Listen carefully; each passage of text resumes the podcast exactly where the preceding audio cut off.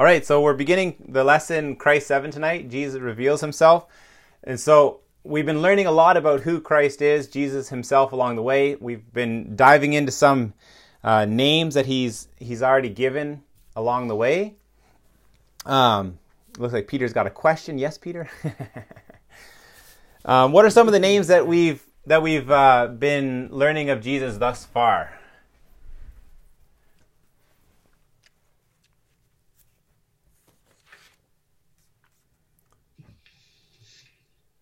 King. King, eternal king. Yeah, in the line of David. Son of the Most High, I think. Yeah, Son of the Most High, equal with God. Yes. Or Son Son, of Man. Son of Man. Mm-hmm. Yep. Lamb of God. Yeah, that was one from John the Baptist, right? Yeah. Emmanuel. Yes, that was a big one. That was a hook on one of our lessons. God with us, Emmanuel.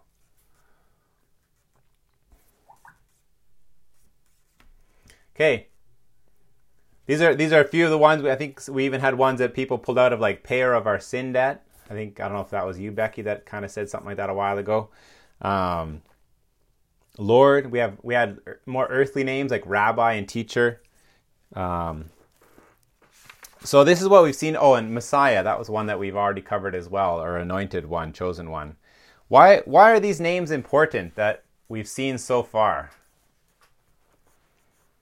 What does it do for what does it do for its hearers today?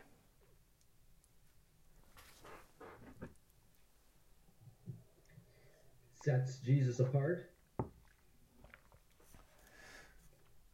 Yeah, it's it's amazing that a one person, so to speak, he was fully God and fully man, could be these things, all these things. And he's and the list isn't complete.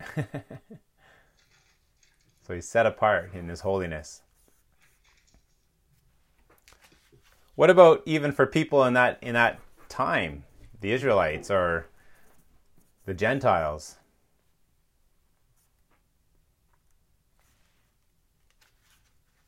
What significance would it have for them at that time? They were looking for a redeemer, and some of these uh, names that would have great meaning for them, looking for the Messiah Yeah. and God with us. And you remember, I, we didn't. I don't think we did this story, but like when he, some of his miracles, like uh, feeding of the five thousand, it's like people thought they were looking for uh, an earthly monarch, uh, someone to be a king who could provide uh, in a in a way that they were more used to. And so you're right, yeah, someone to free them from their, you know, their slavery to the Romans. Um, but clearly at this point they weren't the, people weren't clear of who all jesus was. He hadn't fully revealed all of who he was. Um, there's there's the story in the in the calming the storm. Who do you say that i am? He asks them. So it's like it's like progressive revelation with jesus isn't it? Um, there's more that he that he starts wants to reveal of himself so um, these are some of the ones that we had before Son of God, Son of Man, Eternal King, Lamb of God. This is names of, of the deliverer, Jesus. Some this was uh, the way I had Craig and I had broke this lesson down uh, last year, and ignore that third line for right now, but um, or the final line there. But we had the names kind of broken into like high and exalted names of Jesus and lowly and simple names, and and, and you'll kind of start to see how that develops tonight. Um, you know, like Emmanuel or Messiah was kind of a high exalted name, whereas um, Lamb of God would have been a lowly, simple name. Not not lowly in terms of uh, less, but just in a sense um, common, a com- a more common name, uh, like a, a, lamb that people were used to that, and so Lamb of God or Rabbi. Um, so, Craig, do you want to take it here with prophet? Well, um, well, let, us say we we, uh, we we we just take a step back for a second. I mean, as as Brent is laying this out, I mean, we've also been finding some of these names um, were some of the things that were fulfilling prophecy. I mean, as they were looking for the Messiah or the Christ, and so we're seeing as Jesus um, reveals or again is identified in certain ways that um, yeah they're gonna they're looking for for this, and uh, people are catching it and some aren't. So again, as we go through the four gospels, um, we're going to find more and more of these. So um, yeah, let's turn to Matthew 21. Um, did you all have a chance to, to look at those passages that we spent? Not all of them. Not all of them. Yes, uh, I think Brett and I did. Maybe Dan too. All right. as we're looking at these, these different passages here, actually, there's the original email that Brent sent out here. I have that in front of me. Um, sure I'm using the same exact same verses here. Yes, got that. There we go. Yeah, let's look at Matthew 21. In, in that first first passage, what uh, we're looking for a few things. We're looking for um, it's always good to know the context of any passage when you're looking at it. If you uh, sort of look around that passage, but also again, what what is the name that is given to Jesus, or is Jesus identified with? And then we're going to think about you know why was this important to the Jews, or what why why did this connect for them, and then why is it important for us? So I'm to I'm to put those questions to us as a group to think about. So Matthew, in the Matthew passage, what? Uh, um, I mean, the context. I'll give you the context, and then we'll. I ask you for the name and for why you think it's important for the Jews. So this is just right. right this is right after the triumphal entry um, into Jerusalem. I mean, they've been waving the palm branches, and people are saying a lot of things about Jesus. Um, and so, uh, what are what are people saying here about who Jesus is? Matthew 21. The prophet from um, Nazareth in Galilee. Yeah. He's the prophet. And it's there there did we have some of the other verses that are We have uh, 40. Luke, Luke seven sixteen. Um, again, it's often the prophet. What? What else about the prophet here? Did, did anybody do any, any other digging into that as to what that means, or why, why is that a significant thing for the Jewish people? Why Je- Je- Jesus being called or the prophet? Um, why would they be identifying him that way?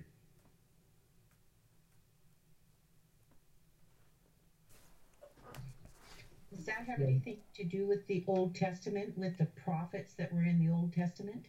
That would be uh, yeah, yeah. Very good. And in in regard to the Deuteronomy passage, uh, Moses told them to look for a prophet like him and that they must listen to him. Yeah, Yeah, if you want to jot that down, Deuteronomy 18. Um, this is this is a we have our our prophecy chart that we are that we've been using, uh, and we've been filling some of those blanks in. Unfortunately, we didn't add this one, but this is one of those prophecies that was fulfilled um, back in, with Moses um, in Deuteronomy. He was saying there's going to be another prophet, um, sort of like Moses, that is going to come. And so, I mean, there, there's other passages with um, after Jesus raises the widow's son. There are people saying, "Hey, this could this be the prophet?" After Jesus ra- feeds the five thousand, people are saying, "Is this the prophet? Um, is this the one?" I mean, and they're connecting that with some of the prophecies of, of the Old Testament, um, thinking that this might be, and, they, and they're connecting that also with Messiah and the Christ. So. Um, the idea of the prophet. What, what what do you remember about you know the purpose or the role of the prophets? You We could- taught those lessons. You could think back to our the picture there. That's like the first one on our on our chronological banners. Long time ago, Yeah, they spoke for God. they spoke for God. Yep, they represented God that way. Spoke His word. He's a spokesman. What else did prophets do sometimes? They would point out what was going wrong in the the nations of either Israel or Judah, and uh, instruct people on how to get back to God or to, to live right before God, what they needed to do to, uh, yeah, be reconciled to God. Yeah, a voice of instruction or correction. Um, yeah, definitely. Sometimes they were, uh, as they were acting on behalf of God, they were sometimes doing these amazing you know, the miracles or and such, even healing people at times. Mm-hmm. So, um, now Jesus being connected with the prophet. I mean, what, whether the Jewish people were connecting that those those dots or not with that truth. I mean, again, some some were, were wondering if this is this is uh, the prophet they were looking for. Again, that was in connection to what God was going to do, part of the redemption. Um, but why is this this? I mean, for us today, why was is this title for Jesus an important one for us?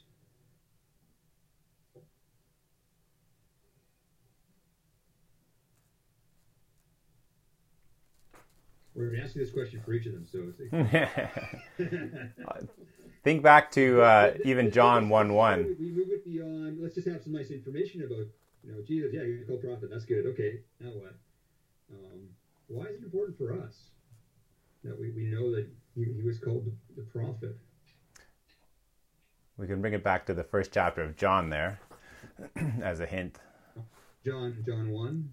Yeah. Um, I guess was speaking to his um like the deity of him and his um unlimitedness in his knowledge and that he was he's always been there.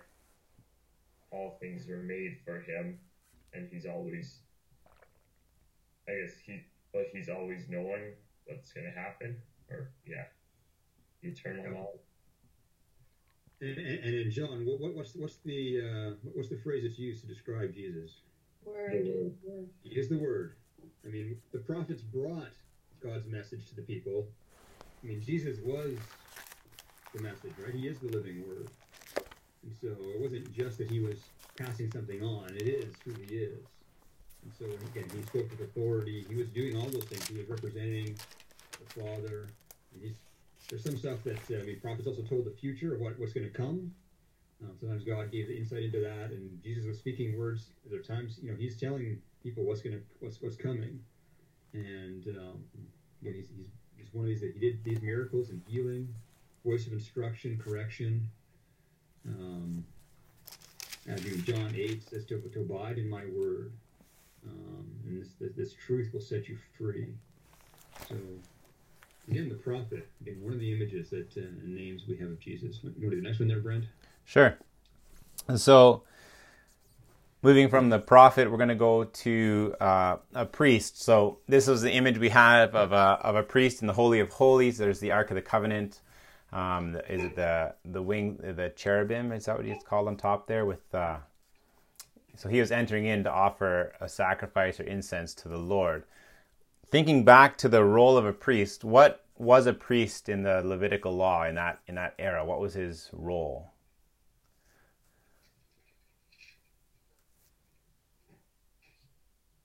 he was a mediator between the people and god Yeah. And as a mediator, what is that like how would you sort of break that down a little more? What what did he mediate? um i guess maybe it'd be the sacrifices for the payment of sin Yeah, he acted on behalf of the people, uh, representing them before God, right? It's like there was he was sort of a link in a sense. So let's go to Hebrews chapter two, verse seventeen, as well as Hebrews chapter four, verse fourteen. So two seventeen and four fourteen in Hebrews.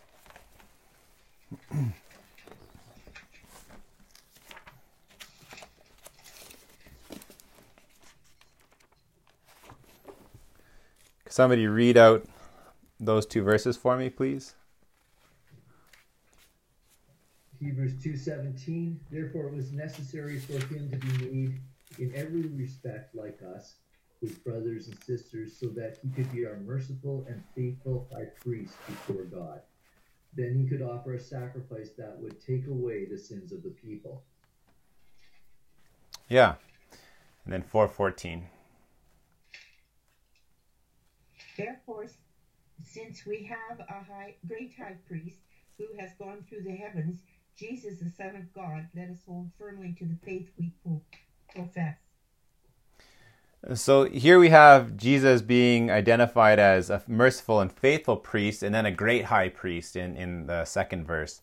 Um, so a priest is a man who is holy and set apart. That's that's tied to being holy, set apart, to mediate. I always think of uh, yeah, like kind of someone that's doing a doing a sale almost for you, right? You think of like going to a car lot. You have a middleman or something like that, and they they were the go between uh, between you and and the one who was ultimately responsible. And uh, so now this this name, um, not it's not being assigned to Jesus. It's that this name is actually coming from Jesus. Um, sometimes you got to think of things the other way. We think, oh, that's what priests were, so that's what Jesus is. No, flip, put it the other way. Jesus is a great high priest. That's why those people were called that and did that role. It was all foreshadowing, right? Progressive revelation of of who Jesus is, and, and, and as they would meet him, that they would know who he is. Um, I mean, this is one that maybe we wouldn't identify with as tightly as, as the Jews of the time, but why do you think for them to hear that, what, what kind of impact would that have on them? Like, they would have been closely associating with, with priests of their day. Today, we don't. How would how would that be significant or important to them to learn of this? Well, just shot in the dark, uh, one of the things was that the priesthood typically came from the Levites or descendants of uh, Aaron, whereas uh, Jesus, being a descendant of David from the tribe of Judah, normally that would not be seen as where priests would come from. Hmm. And so, in, in some ways, uh, uh, they would not have looked, it would not have been their first thought about Jesus, descendant of David, tribe of Judah, to be a priest or a high priest. So a bit of a, a bit of a, a showstopper, do you think? or or baffling? Yes. okay. Good answer. There you go. And what? And, and if you notice, this passage isn't in the Gospels. We had, we had to jump over to Hebrews for this one um, to pull up this name.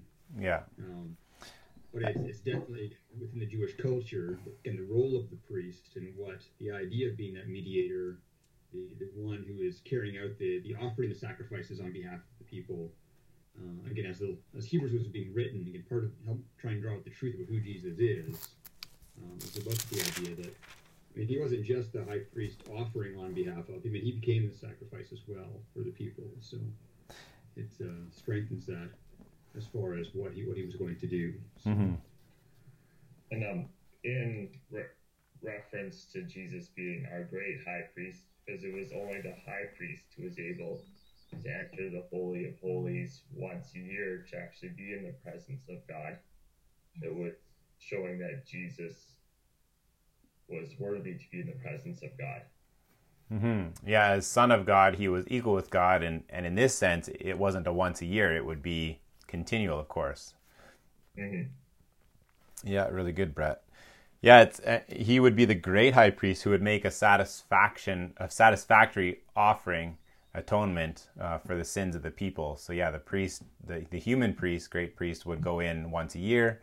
Um, now they wouldn't have known a whole lot of what was yet to come exactly, but it, they, he was filling in the color, the picture, you know, for them to get it when when the day would come. Um, why is this important as it relates to the deliverer? That he would be identified as a great high priest. Well, because he'd be able to take care of sin. Mm. Yeah. Yeah, that's right. He would he would be the one to do it, and I mean, from our perspective, we'd say once for all, right? not not this continual process. But again, at this point, they wouldn't see that full picture. Yeah, Yeah. And there's also the image, I mean, for us now as believers, is that Jesus being that mediator on our behalf. That's right. Even today. Like that sacrifice is complete. But we have one who, who represents us on behalf, you know, on, in, in front of the Father on our behalf. So that priest role carries on. Um, not to the sacrifice the same way, but more in that role of mediating. And, this is what I'm going to say too. This kind of ties over with every every name that's given to him. But just you know, his name Jesus is the human name that was given to him at birth, and and, and it links him with our humanity, right? But then each of these titles, like the Son of God, continues to reveal more of his his divine nature and, and qualifies him, you know. Um, to be all of these things in perfection, in holiness. Um, yeah, it, it, it's amazing, really, when you stop and think about it, that he's fully the fully human aspect and fully God aspect. That he'll empathize with us. I mean, he we read how he was tempted. Anyways, um, yeah. Tag Craig, you're it. All right. Well, we make one, last statement, when I was doing Sure. some reading about this, the prophet, priest, um, and quite often you find prophet, priest, and king. If, you- if you Google those words related to Jesus, I mean, we've, we've already talked about Jesus as king, so we're not doing that in this lesson tonight. But uh, it was just kind of neat when I was doing some reading. Um, I forget who it was now. I think it was uh, Matthew Richard made a comment that these three different kinds of people, the prophet, the priest, and the king, they were the ones that, that took center stage in the story of God's salvation of his people Israel. And so that Jesus is, is identified again from again from leadership to what God was doing with the people of Israel. So here we have Jesus is tagged with all of those. Um, Tony, just as you, as you had mentioned, it was usually different tribes, different people. You know, Levites so from line of David. You know, they were coming from different. Here, Jesus was all of these things. So it's just kind of neat to see how that, that all comes together. So. Um, Just, uh, one of the. Ahead. just interesting. Uh, looking back in Second Samuel, uh, it seems that David did offer sacrifices uh, in uh, Second Samuel six verse thirteen. So after the men who were carrying the ark of the Lord had gone six steps, David sacrificed a bull and a fattened calf. Uh, and David danced before the Lord with all his might, wearing a priestly garment. So David and all the people of Israel brought the ark of the Lord. So just interesting that it seemed that David, at some time, uh, took on a somewhat of a priestly role. Mm. Yeah, the role of David. You know, the That's story cool. What God had intended for for Israel and for us. You know, it's a good. Uh, so Second Samuel. Yeah, it's a good passage. All right, we want to let's go to the next passage here, John ten. This is one that uh, uh, we've, we've heard of John. We've heard, John ten ten through this series, so we're gonna we're gonna come on this. John ten, verses seven through ten. If someone could read that.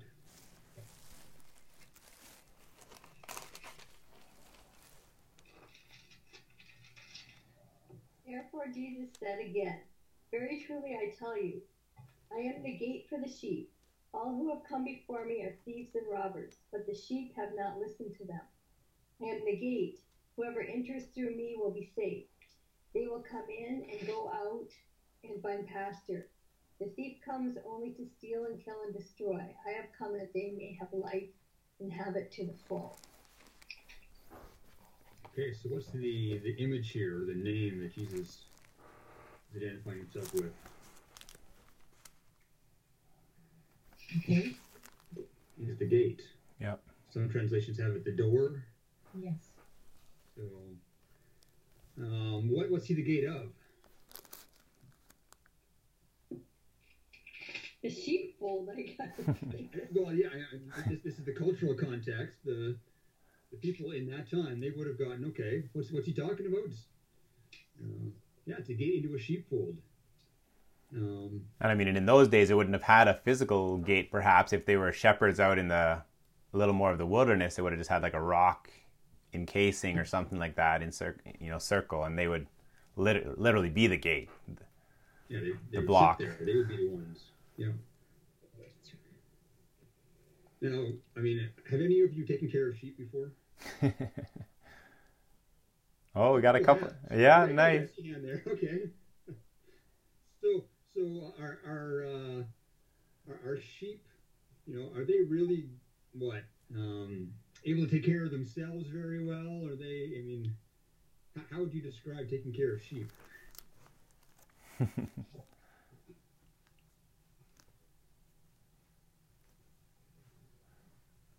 Oh, they're they're they're silent over there or muted. Like I say, can't hear you. Oh, It's really fun. it's fun. Okay.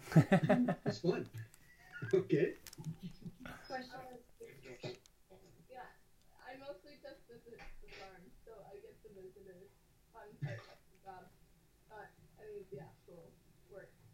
You have to herd them a lot. You have to herd them a lot. Okay. From my time, my time in New Zealand, I definitely know sheep are one of the dumbest animals I have ever worked with. My aunt would have very strong food mentality. Yeah. My aunt would think differently, but she's the shepherd in the family. okay. Well, maybe she, she can relate to this this this image in the next one because I mean for the for if you were a sheep, uh, if they're the dumbest animals, I mean they, they need care. Uh, Well, they're highly dependent, hey. Right. I was just gonna say, like, dumb is one way to put it. Highly dependent is also a, a- a nicer way to put it, right? A nicer way. There we go. very much um, a part of the group, they're very much herd mentality. A, a group mentality. Okay. Yeah. well, as, as we come to the next, the next, uh, the name for Jesus, we've got some more questions. Um, in this in this particular passage, though, up to this point, we're, we're going to carry we're going to carry on in this reading a little further. But in this part, where Jesus describes himself as the door, as the gate, um, and again, sheep come in. they're- The idea is that they're, they're going to be safe, protected for the for the night. What what comes up in this passage here? What, what are they being protected from? The thief? A thief. I mean, within. Uh, I mean, if you were a, shepherd out in the field, I mean, there could have been other wild animals that maybe would, would attack the sheep and, and things. Um, but in, in this particular story, we have a very specific uh, danger, and that's the thief that comes only to steal, kill, and destroy. Now, the, I mean, we've used this passage as, as one of the sort of one of the key verses that we use for this whole series. Is that you know Jesus says that I've come to they may have life and have it to the full or have it abundantly. I mean, the enemy that Jesus is referring to here is is our enemy, the, Satan. He wants to steal, kill, and destroy. He wants he doesn't want us to have life, and so he's. Uh, I mean, so Jesus being the gate, being the door that protects us, um, is, is a significant thing. Again, Israelites they would have got the, the the image here right away of Jesus saying, "I'm the door." He's protecting the sheep. Um, so why don't we go to the next uh, the next section here, reading from 11 through 15. Do you want to 10, 11 through 15. just before you jump there, Craig? I was gonna just inter- unless you said it and I was uh, daydreaming, but um, the just one thing I want to hit on it, it, and and we'll further develop this with another name that he's given. But like, how many gates would a shepherd have in a fold typically? Uh, yep. One. one one gate, right? And so again, here here he's identifying as that that one gate, and um, so this is highly symbolic. And for us today, that there's a lot going on with that, right? That there's not many gates out in or out of the fold. He's the gatekeeper; he keeps it secure. Uh, and there's the one way, and they hear his voice. The sheep, his sheep hear his voice, right? Um, so we, so we get a sense of security with that. We get a sense of freedom with that. Um, and, and a great level of protection. It's not like he's just you know safeguarding the one door and the other door back there is wide open, right, for a thief to come in. Um, you go to, go, to, go to verse 9 again, so I'm supposed to say that. It says, I am the door. If anyone enters by me, he will be saved and will go in and out and find pasture. So again, it's just saying it more directly for us. Yeah, that's perfect. If, if, if you will enter by me. So yeah, I just wanted to touch on that before we jumped on there to to the Good Shepherd with um, someone who was going to read. Who who was going to read? I thought I saw a hand, verse eleven to fifteen.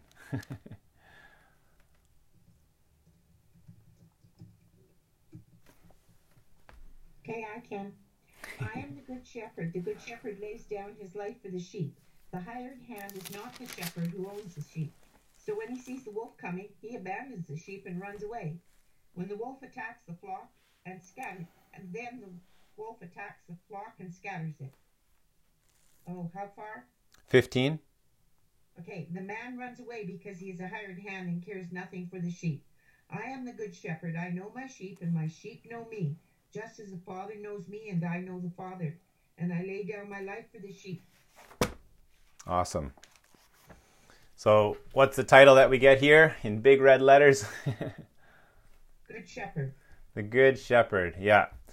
Not just not just a gate, a, a, a regular shepherd, but a good shepherd. He he's not he's not the hired hand shepherd who runs away when the going gets tough.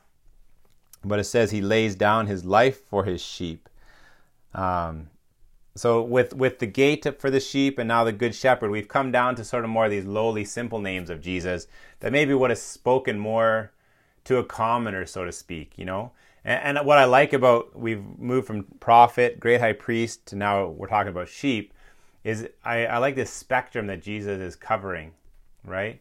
He's he's not just he's not just these two these things to one of these class of people, but he's these things to all classes of people, uh, from the high to the to the low and simple. Um, why do you think hearing if you were a Jew, put yourself in the Jewish in a Jewish uh, mind, if you can, a little bit at least, you would hear that you're he's a good shepherd. This this one who's come, the Messiah. He's already identified himself as the Messiah, the anointed one. Now he's saying, "I'm I'm the shepherd, the good shepherd." What would be some of your thoughts?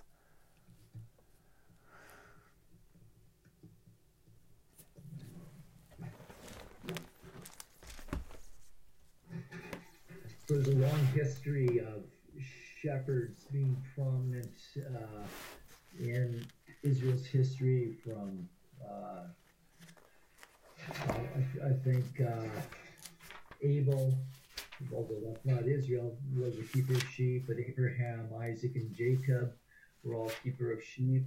Um, and, and David was a shepherd. Yeah, Um, that's right. And and so and and and David was not only a literal shepherd to literal sheep, but uh, uh, called by God or referred to as the one who would shepherd God's people Israel. Hmm.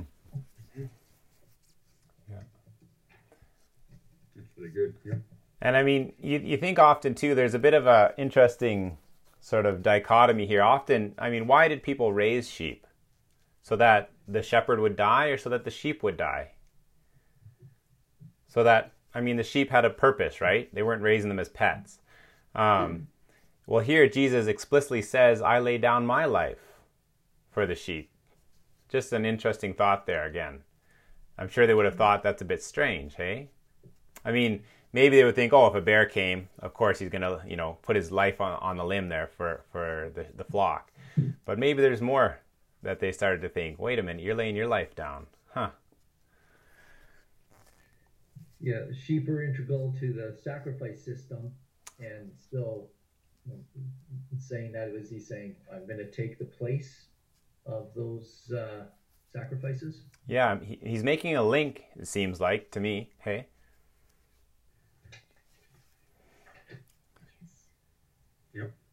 And uh, what what is comforting about him as the good shepherd, being as, or sorry, as the deliverer, also identifying as the good shepherd? There, there's a line there that I, I really that is comforting to me. I know my sheep. They know my voice. They know my voice. Yeah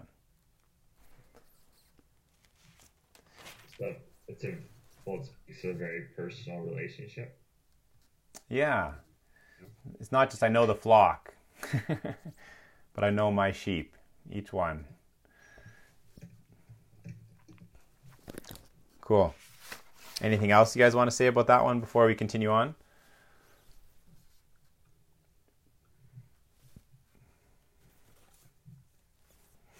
All right. Oh, we flip flop those. Sorry.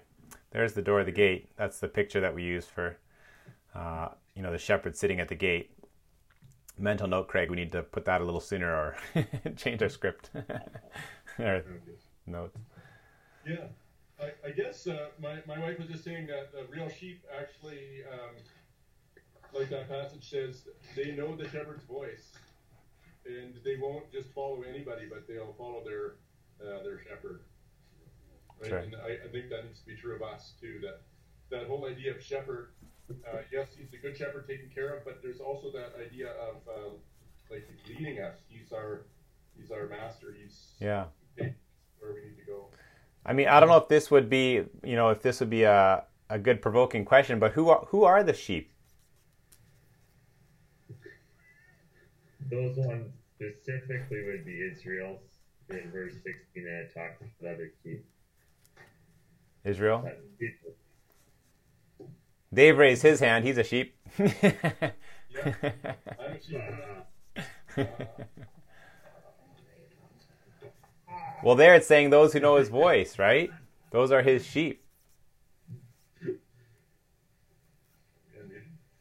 Yeah, those who believe, eh?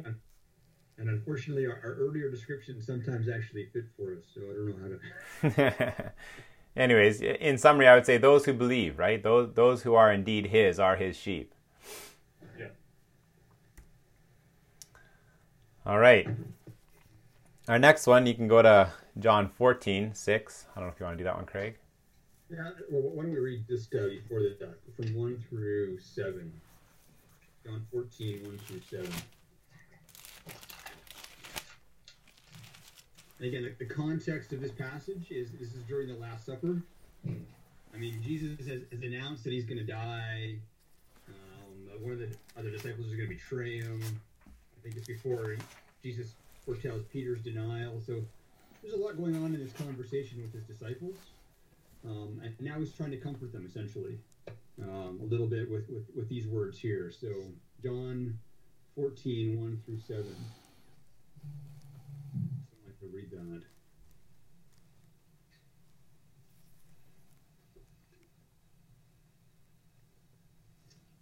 If not, I will. Okay. So Jesus, in, in attempting to, to comfort his disciples, is saying these words, Let not your hearts be troubled. Believe in God, believe also in me. In my Father's house are many rooms. If it were not so, would I have told you that I go to prepare a place for you?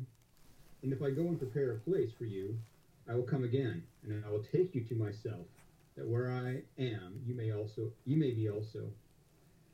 And you know the way to where I'm going. Thomas said to him, Lord, we do not know where you are going. How can we how can we know the way? Jesus said to him, I am the way, the truth, and the life. No one comes to the Father except through me. If you had known me, you would have known my Father also. From now on, you do know him and have seen him. Again, the words that, uh, or the name that Jesus takes here, how he describes himself. The way and the truth and the life.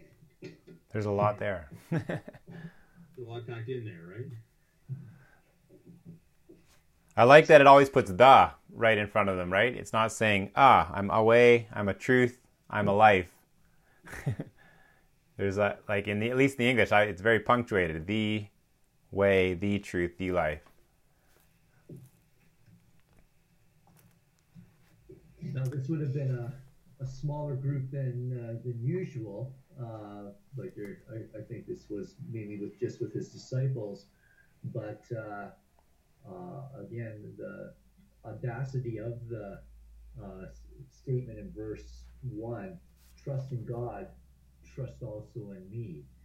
That, you know, if he was just a regular person uh, or even a regular prophet, uh, that would be scandalous to, to tell people to trust in him in the, basically the same way as trusting God.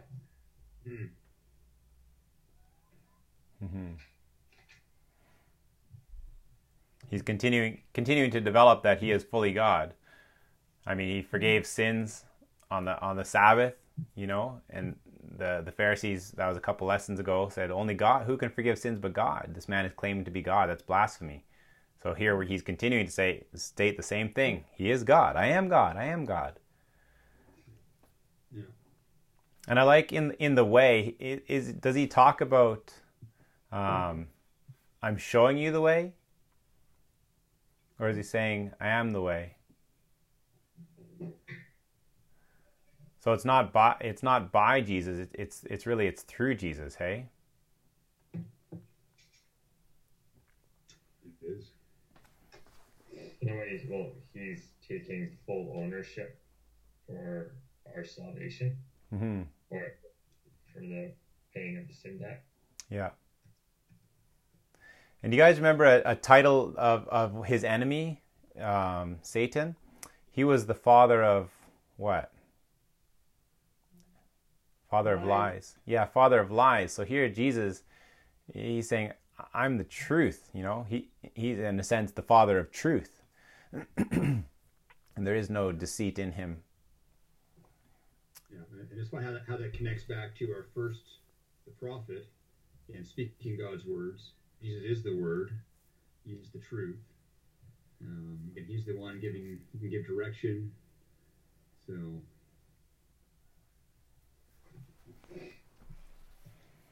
And then I think it was somebody in one of our lessons talking about. Uh, I think we mentioned talking about rabbis and, and followers and how sometimes, often in that day, it was I'm I follow so and so, and I, that's I go their way, and this is often a man's way. Even now, the, the, the Pharisees and the Sadducees, they had their religious ways and they had their own rules, and each group had a little bit way, different way of doing things.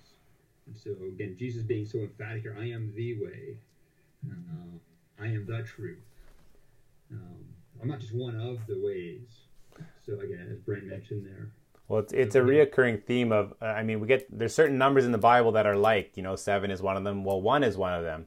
You know, one deliverer, one blood sacrifice, one door on Noah's Ark. When you think back to the Ark, right?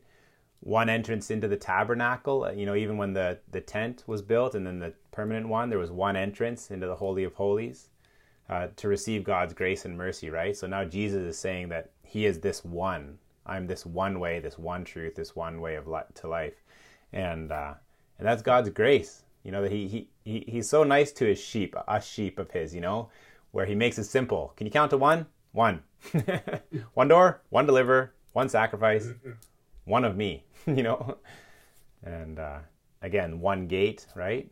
So.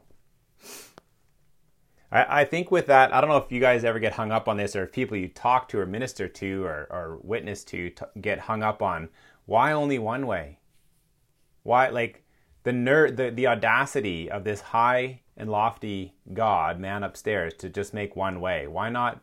Why not, in my sincerity, why can't I just come my way if I love and care?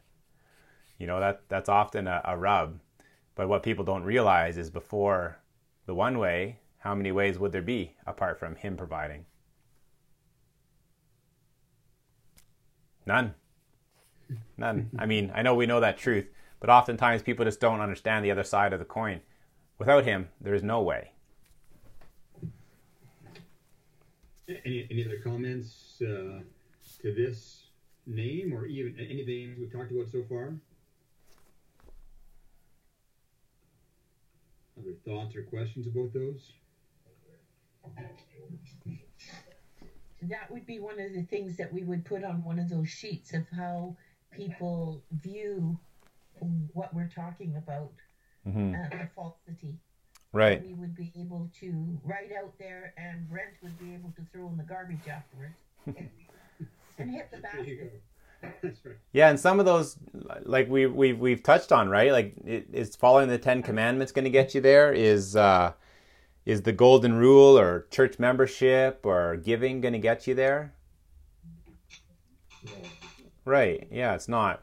It's going to be through this this person, this person of Jesus Christ, the the Messiah, the way, the truth. Um, and so, I mean, Christianity is Christ, right? Apart from Him, there is no salvation. Right.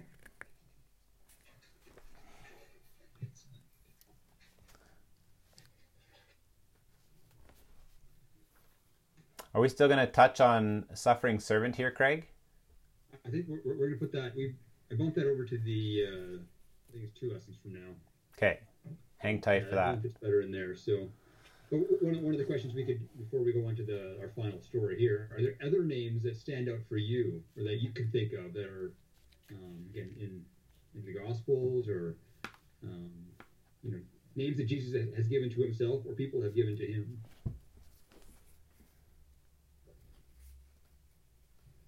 There's one on the screen there. Yes. Resurrection and life. Yeah. Story of Lazarus, and uh, when just before Jesus goes and he and he raises Lazarus from the dead. Yeah, he, he says, "I am the resurrection and the life."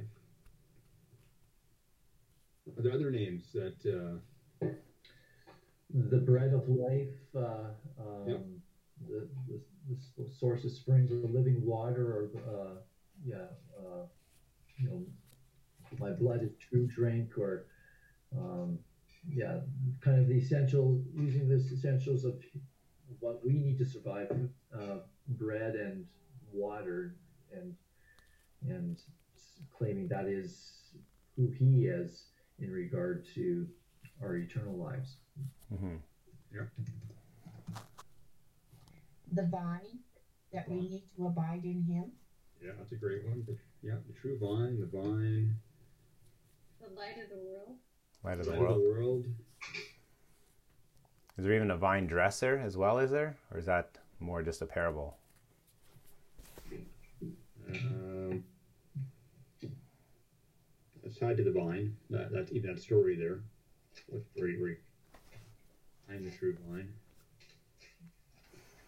I mean, it's called. He'll, he'll use the word judge for himself sometimes. Come to judge. I, I think it's neat with like the true vine, bread of life. You know, the shepherd, the good shepherd, the sh- the, the gatekeeper. It's like I, I like you know Jesus.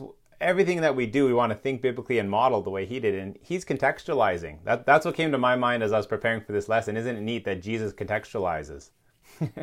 that's what we want to do as we as we minister to our neighbors or, or reach out. We want to make it impactful for where, for their worldview, right, or for what they're what they see as the everyday.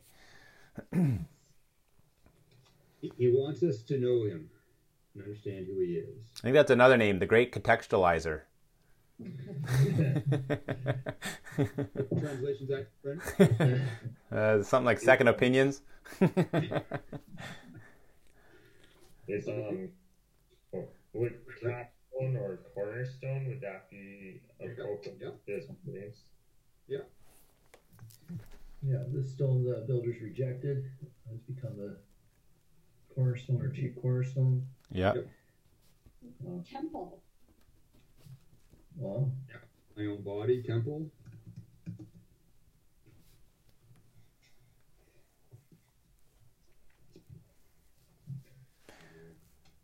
Good. I mean, a lot, a lot of this discussion tonight, we're we're really like putting back on you guys because we know that you guys know a lot of the stories, uh, a lot of the parables. We've covered a lot of scripture, or not a lot. We've covered a lot of ground as we've hopped through the Gospels and Hebrews a little bit there. Um, but from what you can recall around these parables, around these stories, not parables but stories, um, what what were people's reactions to these names in that in that day and age? What were they as they heard this list here? So running through it all, I don't know if you guys have been jotting them down, but you know, the prophet, great high priest, gate for the sheep, the good shepherd, the way, the truth, and the life, the bread of life, the light of the world, resurrection and life, the true vine, and then we had cornerstone, uh, the stone the builders rejected, the temple. What what were the people's reaction to these names? Well, the good shepherd and sheep one, some of them thought he was demon possessed. Hmm. Well, it says the Jews were divided, so I guess some listened, but some thought he was crazy. Yeah. Yeah. When he spoke of himself as the bread of life, there were many uh, who were following him who did leave him then. right. Yeah. Many a great multitude turned and, and went their own way. Yeah. Yep. And quite often, these names were preceded by I am. I am the way, the truth, and life. I, I am the resurrection and the life. And the one time he just said, he stopped at I am. And then he wanted to stone him because uh, um, he was referring to being the one who appeared to Moses in the burning book, burning bush. I am who I am. And, and that, that was a sacred name. They, you know, as, as Jewish culture, they wouldn't even utter that name like that. Um, and so, I mean, that's, that's John eight fifty eight, where Jesus just right out there says, "I am," and it does say that they picked up stones to throw at him. So, yeah, John eight fifty eight is where Jesus declares, "I am." No, no messing around, no, no hiding this. Yeah, I'm, I am identifying myself with with God. There's another place where he identifies with the Father, where the Father and I are one. Another place where they reacted to that and thought about killing him. With um, living water, referencing when he meets the woman at the well and asks her for a drink. And at, at first, she didn't understand him, thinking he meant literal water. Once he explained himself there, then she believed, and as a result of telling what Jesus did for many people in that village believed. Yeah. Why do you guys think God was revealing himself through all these earthly terms? You know, he just didn't say, I'm Jesus, believe in me. what, what, what do you think he was attempting to do? Contextualize. ding, ding, ding. Very good, Brett. A wise man once said. I mean, it's like I think of I think of when I'm stumped. How many times does a teacher need to come at the same end goal differently for me, right? And a lot of these people, yeah, some thought they were he was demon possessed. Many left him.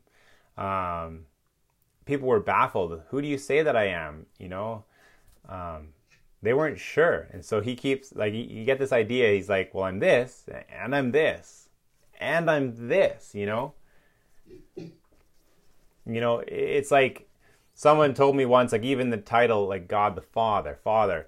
It's like it's like an envelope. I can't. This is somebody else's quote, but um, you know, and the term Father, it works for us today. You know, the, a provider, a protector, all these things. You know, in in the way God intended for it to be, at least. And, but yet God is so much more than a father. But that's the envelope. The title Father is the envelope to get us through this life. And so here it's like Jesus is providing us this envelope that will help us to understand enough of Him, you know, that He is these things, and it's more than enough of Him, right? But it, it is what suffices for us in this life. And I imagine in heaven, it'll be we'll see so much more of who He is, even beyond these titles. It'll it, we'll realize how limited our understanding of all of what He said here was and is. Um, you know, he confined himself. I mean, he is the designer of languages, but he also confined himself to speak and communicate to us, to the English language for us, uh, this group here. Um, but yeah, it's, it's amazing. I just kind of get this picture of like, you know, color by number. It's like he's just adding more color to his picture with each of these names, right? And it's, it's becoming more of a picture to us as we understand more of who he is.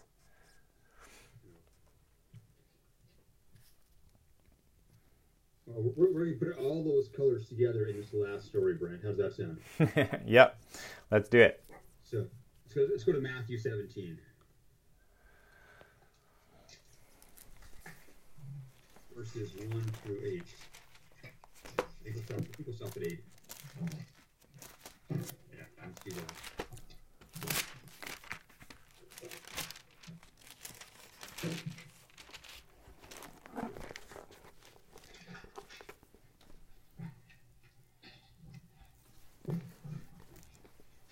All right. Anyone who wants to read that one? Matthew 17, 1 through 8. Six days later, Jesus took Peter and the two brothers, James and John, and led them up a high mountain to be alone. As the men watched, Jesus' appearance was transformed so that his face shone like the sun and his clothes became as white as light. Suddenly, Moses and Elijah appeared and began talking with Jesus. Peter exclaimed, Lord, it's wonderful for us to be here. If you want, I'll make three shelters as memorials one for you, one for Moses, and one for Elijah. But even as he spoke, a bright cloud overshadowed them, and a voice from the cloud said, This is my dearly loved Son, who brings me great joy. Listen to him. The disciples were terrified and fell face down on the ground. Then Jesus came over and touched them. Get up, he said. Don't be afraid. And when they looked up, Moses and Elijah were gone, and they saw only Jesus. Okay, so what just happened here?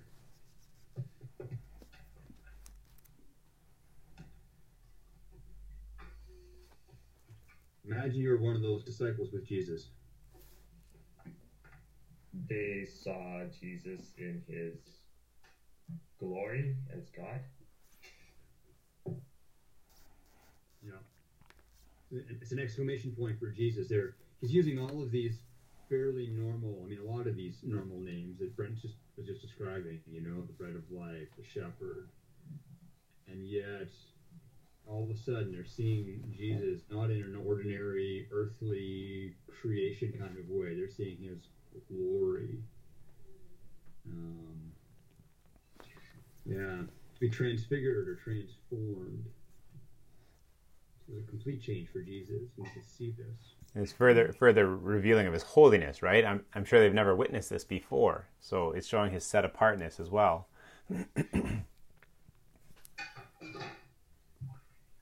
What else comes to mind with this passage? Well, Jesus uh, often referred to the law and the prophets, the law and the prophets.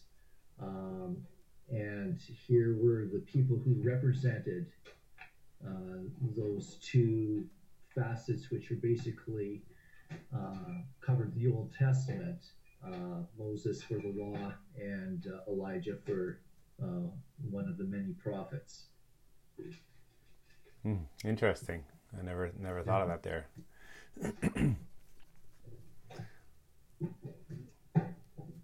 what do you guys think of when you think when you hear the word transfigured?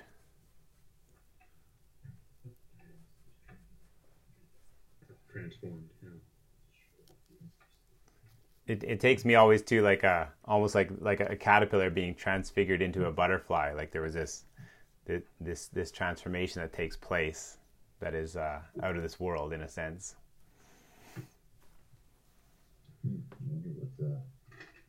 I think too of the burning bush and um, and Moses and the and the times that he would spend in the presence of the Lord and he had to cover his face with the glory when the glory of God was Mm. on him because the people couldn't look at him or when he had been in the presence of God.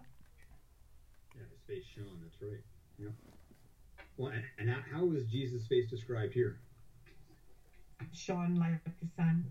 Shone like sun. Not just bright, not just had a little glow to it. And um, his clothes became as white as the light.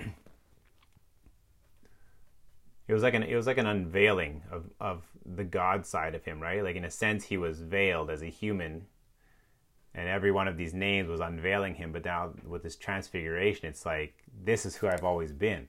All of this as well in His glory, in His in His uh, beauty, in His majesty, as as Craig was saying too.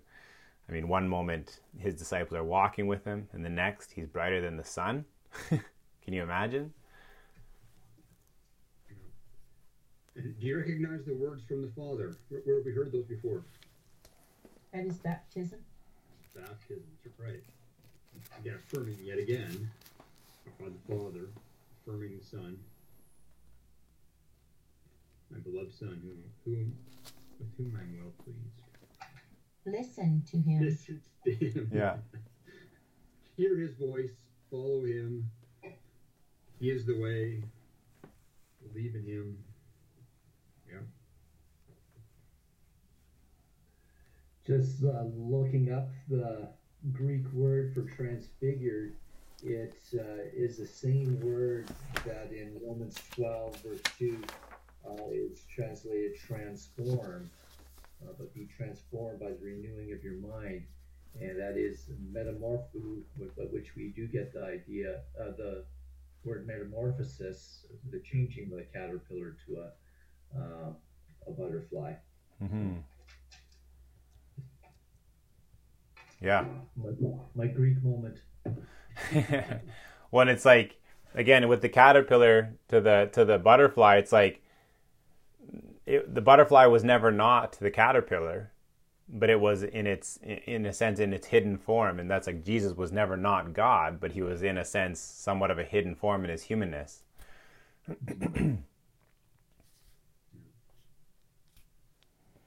Yeah, and in this, I mean, the disciples have been walking with Jesus, you know, following him, listening to him, and Jesus was there. He was the rabbi, the teacher. I mean, they were they were getting glimpses of, of this, um, again, who he is. They were they at times they would go, oh, like, who is this? And, you know, they marvel and they they even declare that he's the Messiah, he's the Christ. Um, but here they go all of a sudden from seeing the, the very human, earthly side um, to the glorious, holy, and I mean this transfigured version of Jesus. And how do they respond again? I mean, if you look at uh, verse, where is it? Verse six, it says, "When the disciples heard this, this is just after the voice spoke, they fell on their faces and they were terrified. You we've seen that in other places, like when when others have been encountered, say an angel or something. Often angels, angels are often saying, "Do not fear, don't be afraid." You know, humans are experiencing this otherworldly, heavenly presence. I mean, people responded to angels that way. And yet here is Jesus, God, fully God, fully man, all of a sudden transfigured, transformed before them, hearing this voice from God the Father, and they're terrified, and they're on their faces, or on the, yeah, on their on the ground, on their Mhm, faces. yeah. Um, all the good shepherd stuff, the door, you know, bread, yeah, that's all good. But all of a sudden, they're seeing glorious God, yeah, worshiping down, terrified. Uh, they know who they are. yeah, I love what Jesus does right after that. He goes over, he came and he touched them. And we're back into physical again, creative creation again, and he touches them and says, Rise, have no fear. Goes from being glorious down to I'm back with you again, and making this very real, very personal. Um, yeah, it's part of what God's trying to do here with with all these different names that we can understand and relate. Um, connects in different ways with us. So I think as we, I mean, I guess we round the corner into some final discussion on this. It's like it's it's really like Jesus is like in a sense blooming like a flower in in his fullness, right?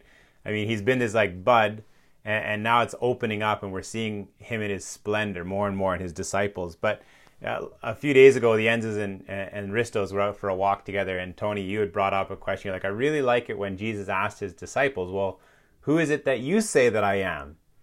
So I mean, we've been learning and, and walking the story here with God in His written word uh, through the winter and now into spring here. So, how would you guys, as we bring that down into our thinking, and, and I can ask you guys, you know, who do you say Jesus is, you know, to you or, or in your understanding of the scriptures? Um, yeah, what do you what do you think and feel as you process some of these names uh, maybe anew or some of them perhaps the first time? What's what's going on in your guys thinking um, from the high and lofty names to the low and simple? What does what does it do for you? Who do you say jesus is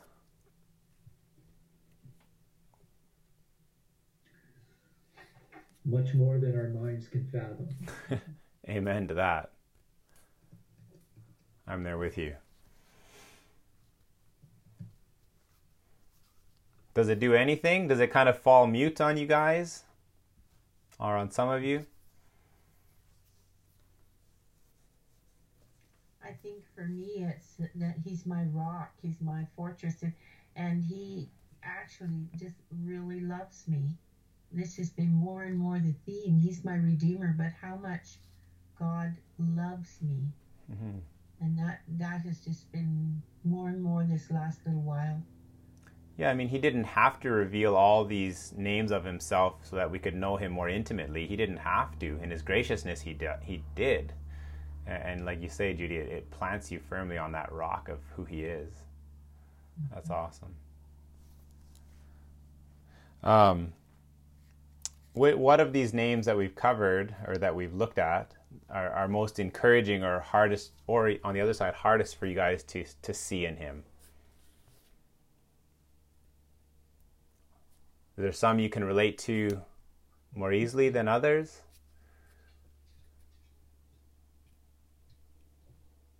I find um, when he says like I am the way, the truth, and the life, that is quite encouraging because it's laid out so simply for us that yeah, he is the only way, just his full authority of it, but also in saying that, like saying truth, way, and life are all good things. They will all be good. Hmm. Uh, I find it fascinating with, with that one is that if anybody's ever done taken any psychology or even sociology, anthropology, those those are some really basic human needs that scientists would say we have. You know, we want to know what, what's what's true. We want to know where we're going. What what you know purpose. We want we want life. We want to experience life, and you know however they describe that. Um, whether they you know whether they consider themselves religious or believe in God or not, people have those basic things. And here Jesus is taking all of those on. I'm the way, I'm the truth, I'm the life.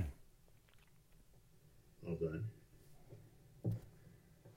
What is there any here that you guys? Oh yeah, go ahead, Becky. Sorry. Well, I was going to say he covers all the bases in one short sentence. yeah, the way to truth yeah. The designer of language knows how to cut to the chase.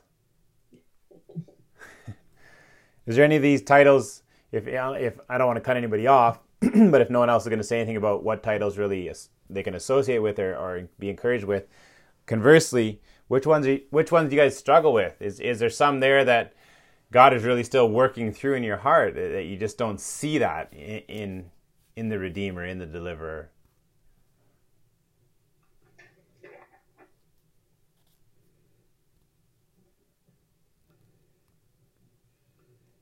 Okay, good. yeah. I guess we did our job, Craig. Right on. no, exactly. Last night I led us a very short devotional um, before we had a you know a, a, prayer time, a kind of a prayer meeting, and I uh, was looking at uh, uh, Psalm 62 and was wanting to highlight originally uh, the idea that we can pour out our hearts to uh, to God, to, to um, yeah, to our Lord. Uh, but then in uh, the very first um, line, it says, uh, "Find." Let's see here. Oh, let's see. Psalm 92, you said? 62. 62. I'm just gonna see if I maybe did it in a different version than the New Living Translation. But it's the idea of finding rest. Hmm. My soul finds rest in God alone. My salvation comes from Him. Yeah. And then just, uh, yeah, my soul finds rest in God alone. And then in, um, then in Matthew, Jesus says, Come to me, who, you who are weary and heavy laden, and I will give you rest. And uh, then later on, and you will find rest for your souls. And so Jesus is our rest. Um, we can find true peace and rest and restoration uh, in Him. Amen. And again, it says, find rest in God alone. And Jesus says, come to me and find rest. It kind of fits in the whole idea of He is God. That's right. So as we as we kind of hold all these names now, ones that we we we relate to closely, ones that maybe are more of a mm-hmm. stretch for us, but as we hold them, we've seen God's word unveiling all of who Jesus is in each of these titles and names. Let's let's bring this to our contrast point with with our world today or our, our circles that we're around. What are what are false beliefs of who Jesus is related to these names?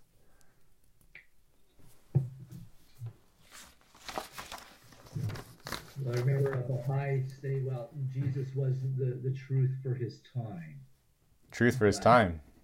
Yeah, for his time. But uh, but we we have many other truths for uh, you know different times and stuff like that. Hmm. And and so, which you know is, is totally false. Uh, uh, if something is truly truth, it's truth yesterday, today, and forever. Yeah. I am the same yesterday, today, and forever, he says. Yeah. Yeah, that's, I actually, there's a preacher going around, uh, what was his name? Is it Richard? I can't think of his name right now, going around right now preaching that very message against that, you know, right there. He's saying, you know, that the God of, uh, of long ago was the God of wrath and all these things because that was people's primitive understanding of him. But as our understanding has evolved, he says, well, God has become, he's just love because our understanding of him has grown. So he's no longer those other things, but he's this. And, and that, of course, is, that is, is heresy. That is false teaching. Um, but yeah, he is the same yesterday, today, and forever. So not just a truth of his time, but a truth that, that surpasses time, transcends time. What, what are other ones that are false beliefs of who Jesus is related to these names? Well, that he's one way of many. Yeah. Universalism. one way of many. No, there is no truth. yeah, not at all. No, that's the truth. Postmodernism. Truth is relative, whatever you think. What, what, what about the prophet one? What, what's a false belief out there or teaching that's out there? Oh, yeah, it's good to touch on that. Well, he was a good man or he was a good prophet. He was just a prophet. Just a prophet, just a teacher? Yes. Yep. What, what, what, what are the other world religions that's out there? What do they believe about Jesus and him being a prophet? Well, Muslims believe he was a prophet. Yep. He was a prophet. Yeah. One of the prophets. You know? Think so do Baha'i. Oh, really? Huh. Yeah.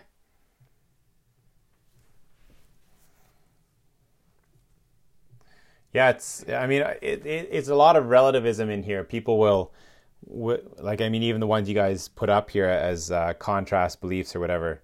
I mean, we, we need to reject them because his word is the same. He is the same yesterday, today, and forever. He is unchanging. He's he's even called, like as Judy said, the rock. You know, because he isn't changing. He is faithful.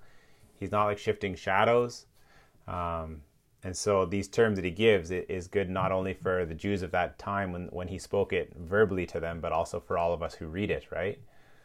Um, so I think uh, a line that I that I kind of want to maybe even leave you leave you with this week. I mean, I know a lot of you fairly well, um, but even as uh, just to ask yourself, and, and, I ask this to myself too. You know, it's not so much that I, I care about that we just believe in Jesus, but what all do we believe of Jesus? You know, uh, even even as we hear other people come to us and say, "Well, I I believe in Jesus too." You know, because you'll get Muslims, or you'll get yeah, you'll get Muslims saying that that they believe in Jesus. You'll get uh, Jehovah Witnesses and and Mormons saying they believe in Jesus. So believing in Jesus isn't the answer. so that's why I say, I don't care what you guys believe in Jesus, uh, and, and I, I more care of what all do you believe of Jesus? Is he all these things that we read tonight and, and the names that we've heard of before Messiah, uh, Anointed One, Emmanuel? Or is he something else? Because, um, yeah, people change the name of Jesus to fit what they think he is. But this is who he is, what we're reading tonight and what we've been reading. So think about that. It just kind of emphasizes what you're talking about there, Brent, the idea um, where it's like, yeah, even the demons believe. Right. yeah. But not just necessarily believing. It's, it's what, how. Yeah. yeah. What are you going to do with it, right? Where, where is that when the rubber meets the road? If he's the eternal king, like we have on our last slide here, if he's the eternal king, well, are we not to be his subjects? You know? If he's the Lamb of God, well, then is he not your sacrifice, your atonement, you know, if he's the Son of God, well, then is he not equal with God, one to be obeyed and, and, and we submit to, you know, as we read his word and, and understand it and, and yield to it in our life by the power of the Spirit? You know, going back to last week with Nicodemus, when he comes to Jesus, he says, like, we know you are from God, or you came from God, yet many of those Pharisees were at that time plotting how they would kill him. Hmm. Yeah. Yeah. Contradictions. I know in the last um, three or four years or so, I've been thinking about that. And so when I'd ask people, like, um, do you believe in Jesus? I have changed that to say, who do you, or who is Jesus to you? Hmm. Who is Jesus to you? And that gives me a bit of a more answer and a basis of um, where they really stand. You're and right. that sometimes is people sort of start looking at me and, and start to think about really who is Jesus to them. Yeah, it's more it's more of a question that gets them thinking more than just the how are you today? I'm good. yeah. No, who is he? Yeah. And use the word the name Jesus. It's not who is God to you because people will all a lot of people believe in God, but it is this is about Jesus. Yeah, yeah, the person of Jesus, this the way, the truth, and the life. Yeah, yes, the one who desires to give the abundant life. I guess I got a bit of a problem with the question, "Who is Jesus to you?" Because then we're kind of making it relative to, uh, yeah, that just seems a little bit uh, concerning. Because it's not, it's not who is Jesus to you; it's who is Jesus. Well, I think it, I think it works in terms of in, an inquiry from what Judy's saying because it's it's showing yeah. her where they stand with him. You know, if he's not Lord, then uh, then it, it, I I think I hear where you're coming from, Judy. Then it tells you I need to be praying for this person because he's not what the Bible is saying he is to you. Um, so it's almost like a, a thermometer checking of temperature, eh? Right, and even that gives me a bit of a basis to, um, for my testimony. If I am talking to them about who Jesus is to me, then I can explain him being my Savior, my Lord, my Redeemer. Give them these names here, or He is the way, the truth, and life to me. Then that gives me more of a basis. It's um, I'm I'm not asking. I am asking as to find out where they stand so that I have an idea. And what I like about it too, because like I, I definitely kind of feel that uh, the same way of the idea is like, well, who's Jesus to you? It's like, well, it, shouldn't it just be who who is Jesus? And you get that same idea with the worship songs. It's like, oh, uh, this to me, me, me, me, versus why aren't we singing to God? But at the same time, you have this idea of Jesus made life personal. At the same time, where we know throughout Scripture that it's not about us, yet He still chose to make certain things about us, and that there was that there was that aspect of a personal relationship. but There was that aspect of Him coming to us individually, and we know that the greater story is something bigger than us, and it's not about us. But you can still have that aspect, but you do have to be careful with it because people will take that as like, well, this is who he is to me. This is what I believe, and I'm happy with that. I'm not going further, and that is so often the way it goes. Yeah, I just I think you got to see Judy's question as very much a spiritual temperature taker question. yeah, and so I, I like the question. It, it, yeah, cool. Uh, and, and I, I, think of uh, working in some of the, the Aboriginal contexts here is that you know some of them know the right answers, you know the right church answers, Yes. And they'll, they'll give it to you because that's what you're looking for. But as you dig into some real life stuff, like, okay, I look at a couple of these names. She's a good shepherd. Well, you know what? Life was really hard this week. You know, I lost a family member, or there's something going on. I don't feel like he's a good shepherd. I don't see this light in this darkness. I'm not seeing this work out for me. So, so for, for some of them, you know, they've been given a gospel of Jesus is he's the one who's going to take away all your problems believe in Jesus. Who wants to believe in Jesus? Because he's going to take away all your problems. I want that. And then when Jesus doesn't, they they they turn their backs on him because they think, okay, he's not working. Doesn't make you know. So, but there's lots of times when people will just give the right answer, either to get you off their back or, you know, they they think that's what that's what they're supposed to do. But uh, if you have enough relationship with somebody to, where they'll actually tell you what they think, what they're really thinking or believing, that gives you a great opportunity then to invest in them and bring them along. Like Judy, as you're describing your own story, you have a chance to speak words of truth into that, and perhaps you know speaking some scripture into that.